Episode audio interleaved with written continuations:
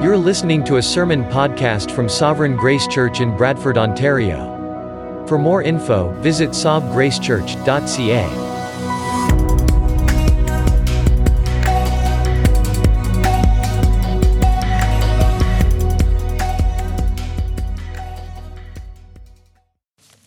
I invite you to open your Bibles to Job chapter 20. Today we'll be looking at seven chapters in the book of Job as we continue our series called When the Righteous Suffer.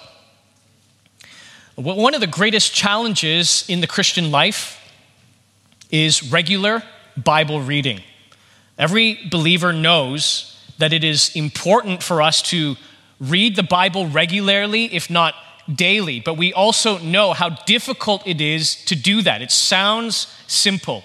Read the Bible regularly, and yet, when we find ourselves with a moment of recreation or leisure or freedom, we most often choose other things.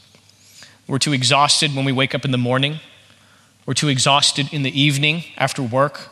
We get distracted by ongoing work responsibilities. We get distracted by the endless entertainment options before us. And when we finally do sit down and read God's word, it can often seem irrelevant to our lives. One of the reasons for that, there are many reasons for that, but one of the primary reasons for that is that not many of us have been taught how to read the Bible well. We think that we can just pick up this book like a novel or like a textbook and, and benefit from it and receive its instruction immediately, but it doesn't work like that. We need to learn how to read the Bible well if we are to benefit from the rich fruit that is contained within God's Word. One of the most important lessons about how to read God's Word well is learning how to find ourselves in the text of Scripture. We must find Christ in the text and we must find ourselves in the text. We, we don't just read God's word to receive a history lesson. We don't just read God's word so that we would hear about all the, the bad things that have happened to people out there. We, we read God's word to learn something about God and something about us. The problem is that when we read ourselves in the text of Scripture, we often identify with the hero of the story. That is our inclination. It is to identify with the protagonist rather than the antagonist. We think we're Moses, boldly leading God's people through the wilderness, when we're really the people who are grumbling and complaining. We think that we're David, taking on Goliath, full of trust and faith in the Lord, when we're really the nation of Israel, cowering in fear. We think that we're Jesus humbly serving others and boldly proclaiming the gospel when we're actually the apostles who squabbled amongst each other about who was the greatest among them. Of course, there are times when followers of Jesus are like Jesus because the Spirit of Jesus is at work in us, but we are not ultimately the hero of the story.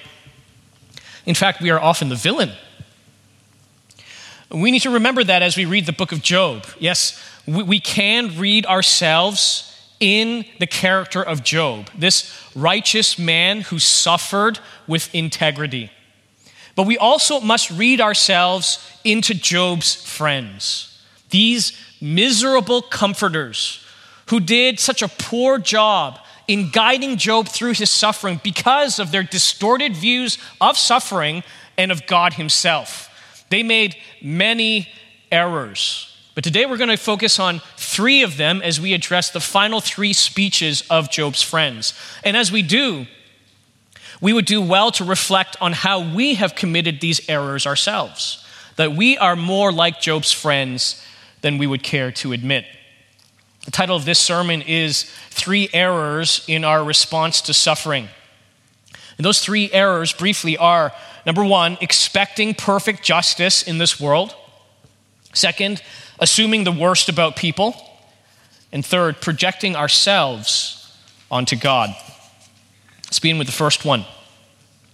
Our text today in Job chapter 20 begins with Zophar's second and final speech. His speech captures what Job's three friends have been saying all along that what has happened to Job, that he has lost all his wealth, that his family is wrecked as all 10 of his precious, beloved children died on the same day, and that his body is covered with loathsome sores from the crown of his head to the sole of his feet.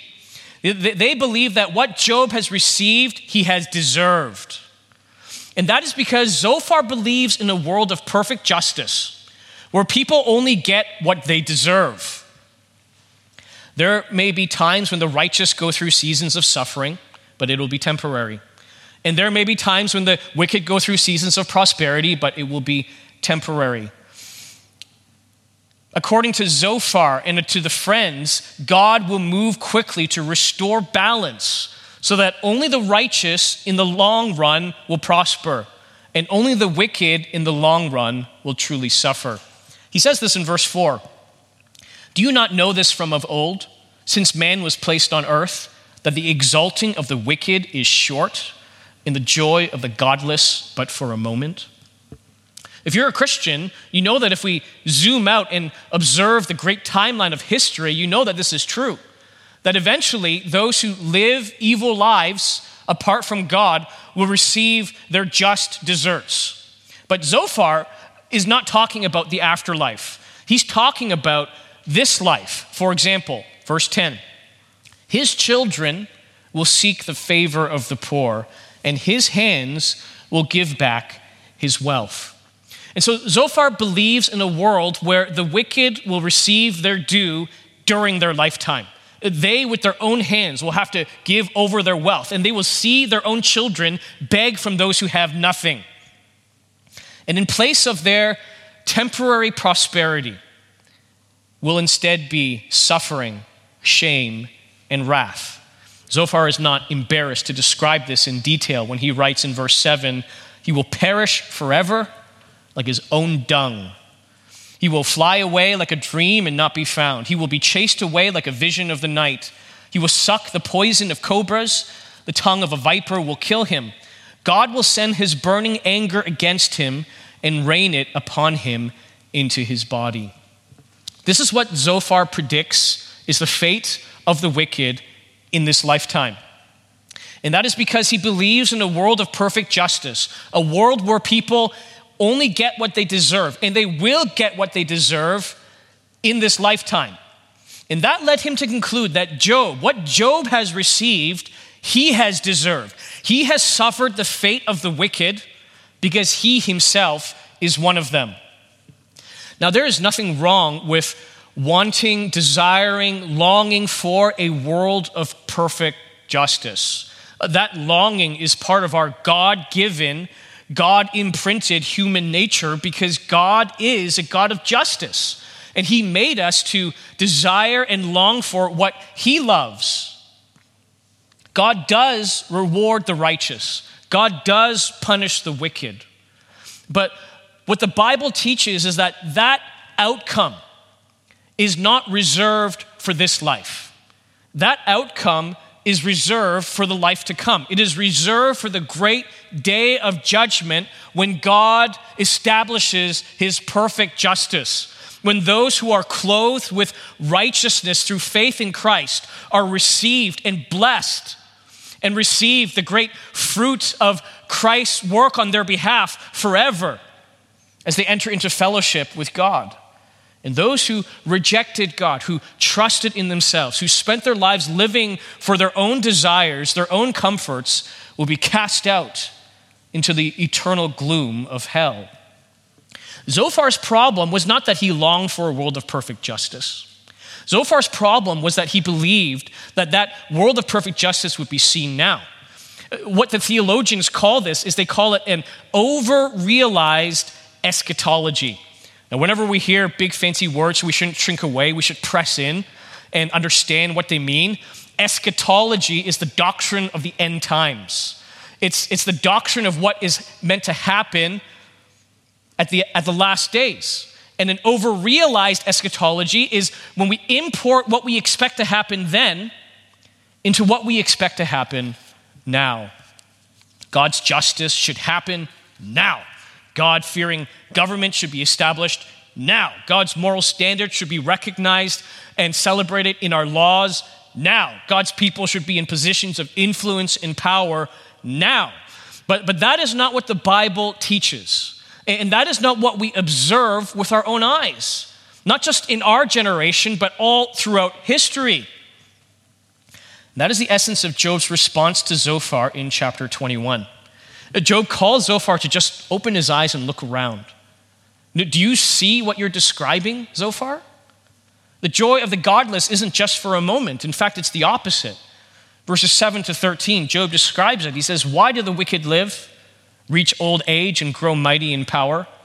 Their offspring are established in their presence, and their descendants before their eyes. Their houses are safe from fear, and no rod of God is upon them. Their bull breeds without fail. Their cow calves and does not miscarry. They send out their little boys like a flock, and their children dance. They sing to the tambourine and the lyre and rejoice to the sound of the pipe. They spend their days in prosperity, and in peace they go down to Sheol. Job is describing paradise, where all works as it should. The only difference between his vision of paradise and the biblical vision of paradise is it is the wicked who enjoy this paradise, not the righteous. And, and isn't that true? In our own experience, when you look at the media outlets, when you look at the people of power and influence and prosperity in the world, how many of them fear the Lord? How many of them trust in Christ? You take them and put them on one side of the balance. You take how many, how many of them live for themselves? How many of them are characterized by greed and a thirst of selfish power? Job knows that this is not a just world. Job knows that this is not a fair world. It isn't the place where people only get what they deserve. And he illustrates this powerfully in verses 23 to 25. One dies in his full vigor, being wholly at ease and secure, his pails full of milk, and the marrow of his bones moist. Another dies in bitterness of soul, never having tasted of prosperity. Job knows that this is not a world where everybody gets a fair shot. Uh, this is not a, a, land of equal opportunity. It is a place where the wicked are the ones who often die in peace, and the righteous are often the, the ones who die in poverty. And Zophar didn't like this view of the world. And anytime Job has suggested it, Zophar has rejected it. And, and, and we, if we are honest with ourselves, we don't like this vision of the world either. We don't like the idea that bad things happen to good people and good things happen to bad people. We don't like the idea. This is where it gets personal. We, we do not like the idea that we can do everything right as those who fear the Lord, who trust in Christ, who worship God, that we can still suffer. We don't like the idea that we can raise up our children in the discipline and instruction of the Lord, that we can bring them to church every Sunday, that we can put them in all the best children's programs, and yet they still walk away from the Lord. Or they still die when they're young. We don't like this idea because it threatens our sense of control. It threatens our sense that if we just do the right things, if we just live the right way, then we can avoid suffering. But that's not how the world works. Jesus told his followers that in this world we would have trouble. Paul said that it is only through many tribulations that one can enter the kingdom of God. Peter said that we would be grieved by various trials. James said that we must learn to rejoice in our suffering because it is bound to come. The, the mark of a true, godly, mature believer is not the absence of suffering. The, the mark of a true, godly, mature believer is how they endure through the suffering that is bound to come.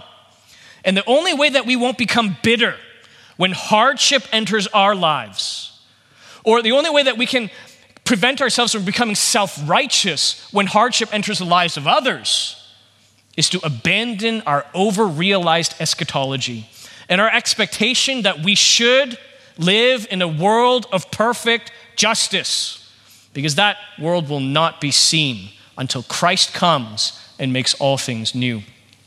That's the first error of Job's friends, and that is an error that we can make as well.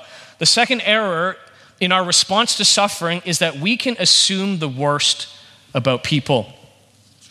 In Job chapter 22, we read Eliphaz's third and final speech. By now, we know a little bit more about this man, Eliphaz. He's the elder statesman of this group of Job's three friends. He is more characterized by gentleness and kindness and sensitivity. And he, he leaves Job with a greater sense of hope than Bildad and Zophar. In fact, he offers Job some beautiful promises in verses 21 to 30, uh, which we don't have time to look at in detail. But before he does that, what he does at the beginning of chapter 22 is he goes through a list of the offenses that Job must have committed. Uh, up until now, Job's three friends have only implied that Job has done bad things. They don't know what those bad things are, or they don't name them specifically, but they've, they've implied that he's done something wrong and he needs to repent. Eliphaz is done with that, and he chooses to be more direct. Verses 5 to 11. Is not your evil abundant? There is no end to your iniquities.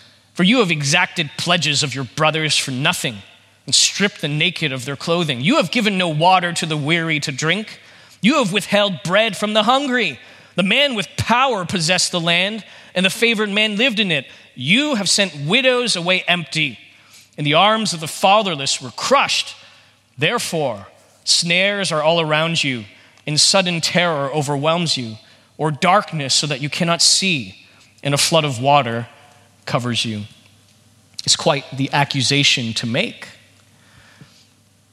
And Eliphaz speaks with so much certainty that this is indeed what Job has done. But the problem here is that Eliphaz has not actually seen Job do any of this. And he has not heard Job confess to any of this. And we, as the readers, have not heard God say that Job is guilty of any of this.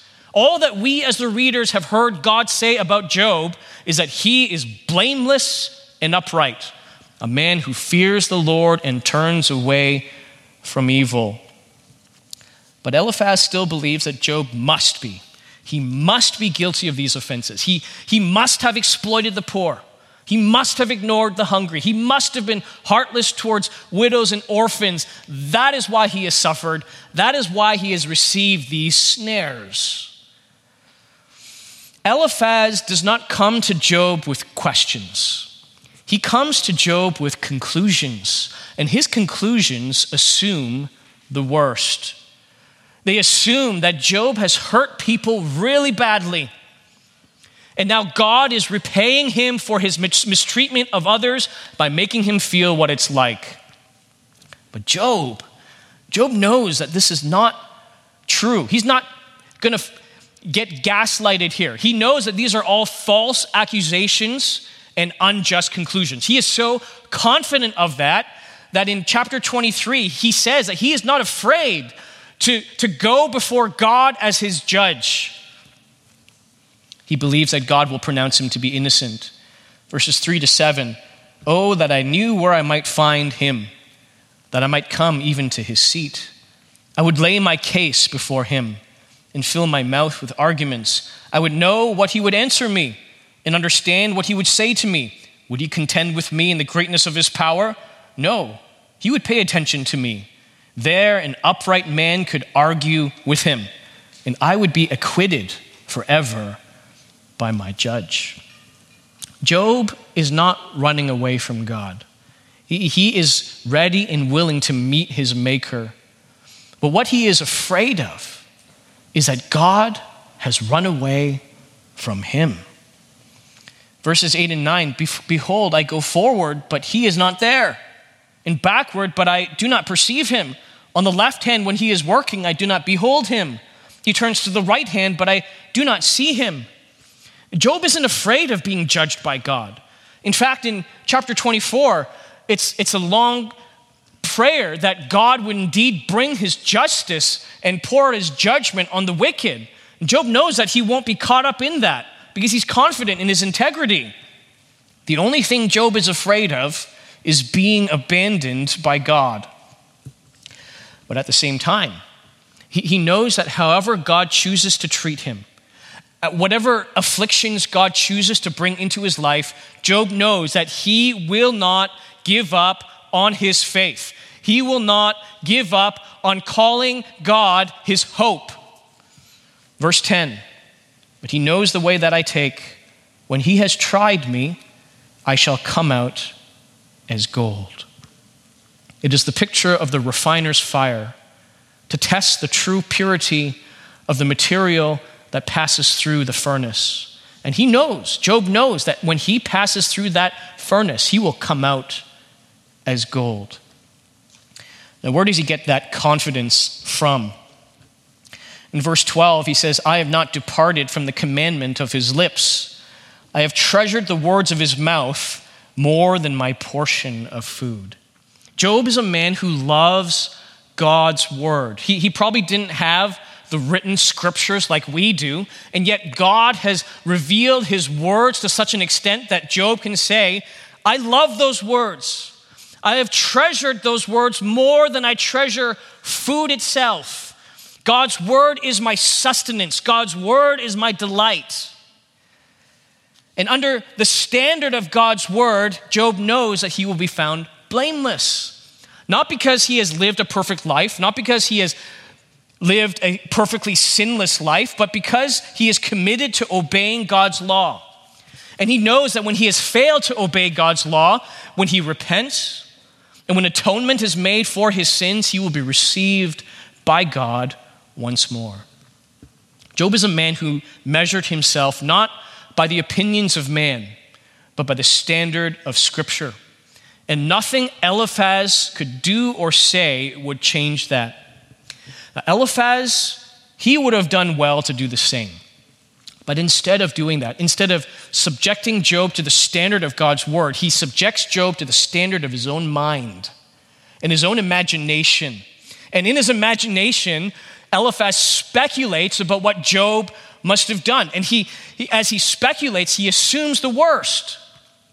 And don't we do the same? Don't we judge people in the courtrooms of our minds. Whenever we speculate about what people must have done, about who people must truly be behind the scenes, the result is always unfair judgment. It's not a fair trial. In the courtrooms of our minds, we are, we are prosecutor, we are judge, we are jury, we are executioner. And we do not give the one being judged their fair day in court a young Christian woman gets sick and we think, oh, she must have been sleeping around. A well known pastor gets cancer and we think, oh, celebrity culture must have gotten to his head. A faithful brother loses his job and we think, oh, he must not have worked very hard. That is, that is not fair. That is not just. That does not glorify God. And that is why Jesus so strongly emphasizes, particularly in the Sermon on the Mount, that his followers are to not judge others. This doesn't mean that we never say that pe- what people are doing is wrong, but it does mean that we do not walk around believing that we are the judge and everyone else is the judged. That we are the, the golden standard of righteousness to which everyone else falls short. To not judge one another is to take the log out of your own eye so that we would see clearly to take the speck out of our brother's eye. It means being more aware of our own sin than we are aware of the sins of others. It means that if we are going to assume the worst of anyone, we're going to assume the worst of ourselves. Job's friends didn't do that, not once did Eliphaz, Bildad, or Zophar, despite all the wisdom that they brought, all their experience, all their history lessons, not once did they reflect on their own sin. Not once before they judged Job did they pause and reflect that they themselves are worthy of God's judgment. Jesus told us not to judge other people because we are not good judges. We presume guilt and not innocence. We show partiality based on how we feel about the person. We jump to conclusions rather than asking questions. We judge people in the courtrooms of our minds without giving them their day in court. And in that way, we are more like Job's friends than we would care to admit.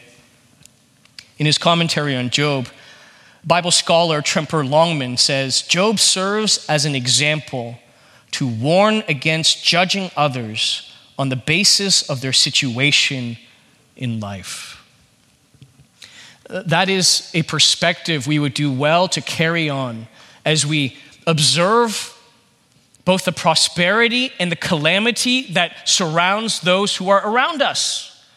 To not speculate as to who they must truly be or what they must truly have done based on either the blessings or the curses that they currently enjoy. We are not good judges.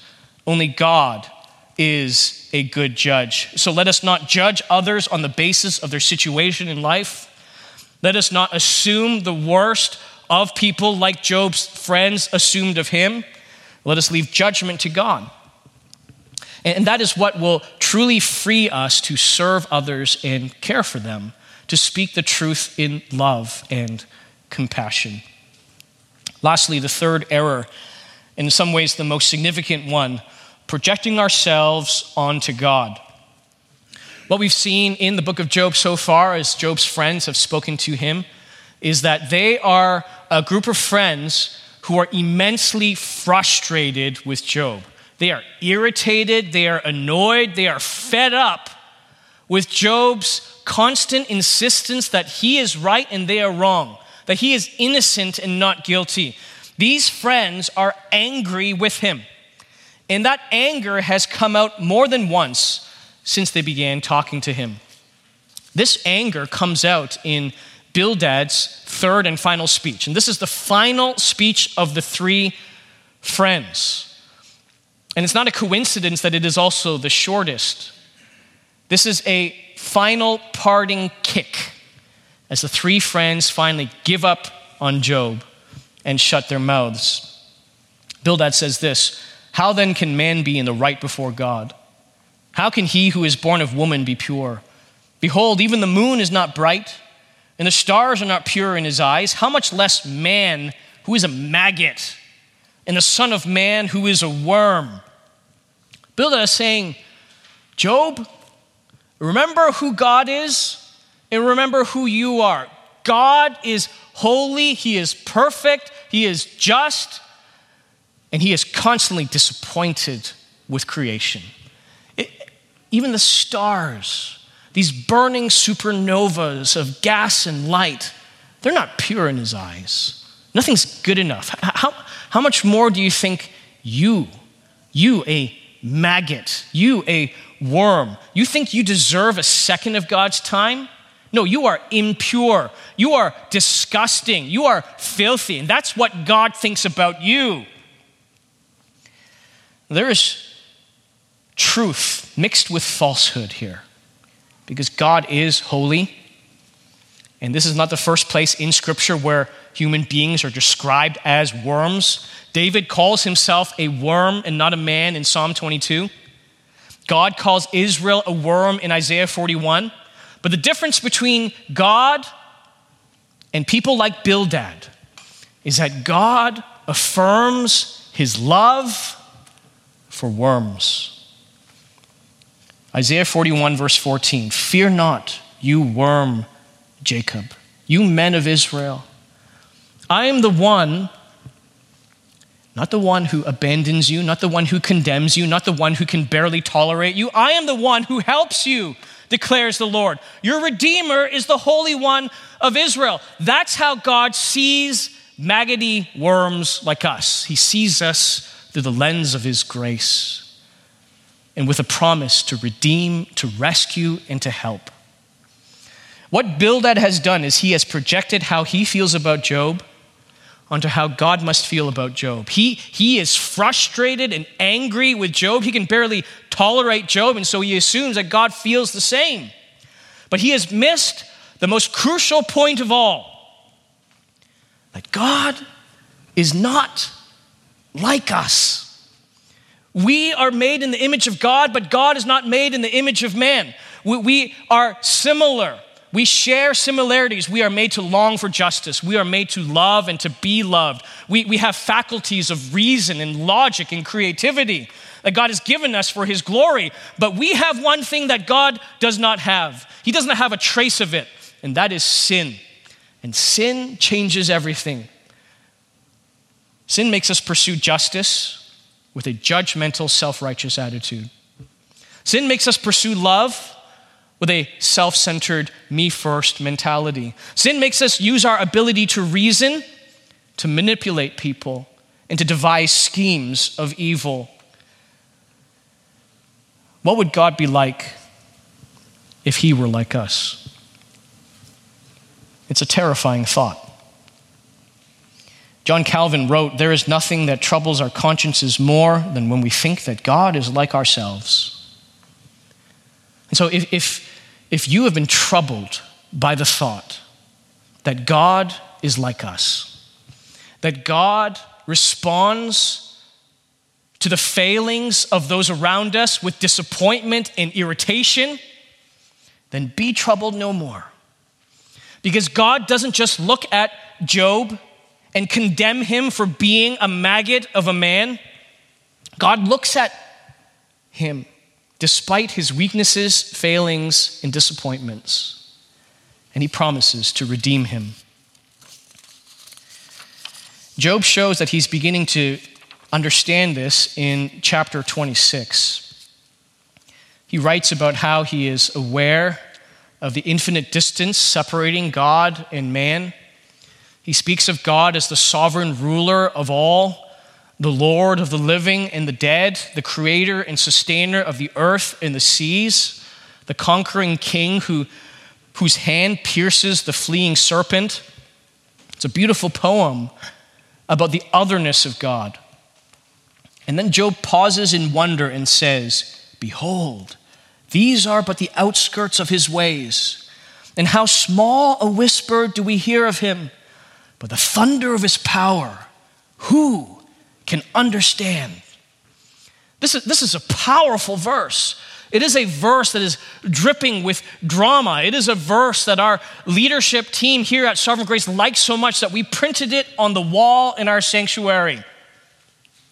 It is a verse that we treasure because it speaks to how little we truly understand God.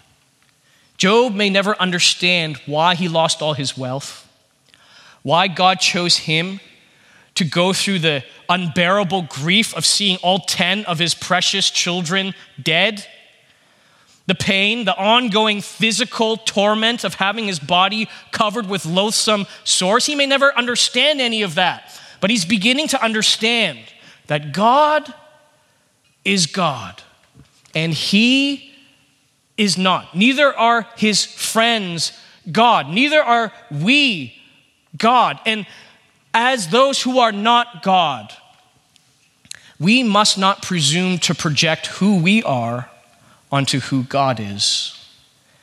And this, far from just being a theological point, this is good news. This is good news for us because if God were like us, if God were merely angry and irritated and annoyed at us for being maggots and worms like we can be with one another, He would have just consumed us in His wrath.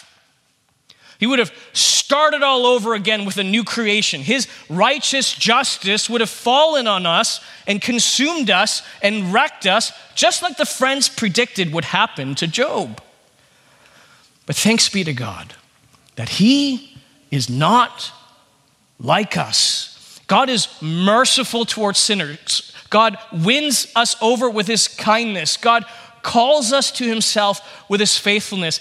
God's love for us abounds so much that he sent his only begotten, beloved Son to die on the cross for sinners so that those who are the enemies of God could be called the beloved and precious children of God.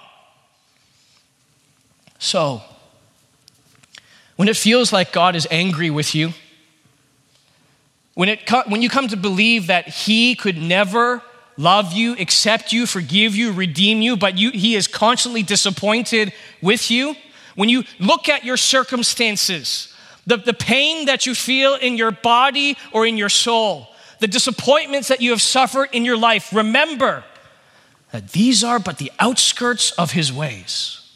And how small a whisper do we hear of him? And the thunder of his power, who can understand?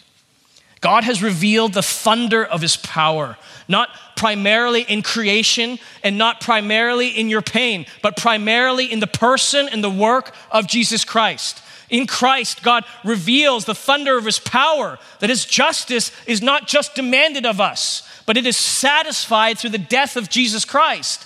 So that if you trust in Christ as your Savior and Lord, you will be redeemed. You will be saved. You will be reconciled to God as the very precious, beloved children of God. And when that happens to you, when you finally come to an awareness of the love of God for sinners, it will transform the way that you see your own suffering. It'll transform the way that you see the suffering of others. You will no longer expect perfect justice in this world and become bitter when injustice enters your life or unexplained suffering afflicts you. Nor will you become self righteous when you, when you are tempted to judge others for the suffering that has entered their lives. No, you will wait for the day when perfect justice finally comes. You will no longer assume the worst of people, going around self righteously judging others as not being good enough for you, not being as good as you, but you will be aware of how God treated a sinner like you with mercy. And you will go and show mercy to others. And lastly, you will no longer project yourself onto God, thinking that He is angry and annoyed and disappointed at the sinners who are around you, perhaps even the sinner that you see in your own heart, but you will let the vision of Christ crucified transform you so that who God is is projected onto who you are. My friends, the gospel empowers and equips us to help the suffering without pride and without judgment. And that is what we need. That is what we need in a generation that is increasingly characterized by despair and loneliness and isolation. We are a generation that suffers less than any others that came before us. And yet we are more poorly equipped to endure through that suffering than any other generation that has come before us. We, we need to be a people who know how to comfort sufferers with wisdom, truth, and grace, with compassion, with mercy. And so let us receive the mercy of Christ that we would show mercy to those around us. Let's pray. Father, we are convicted today as we see ourselves in Job's friends Perhaps we have been quick to judge them.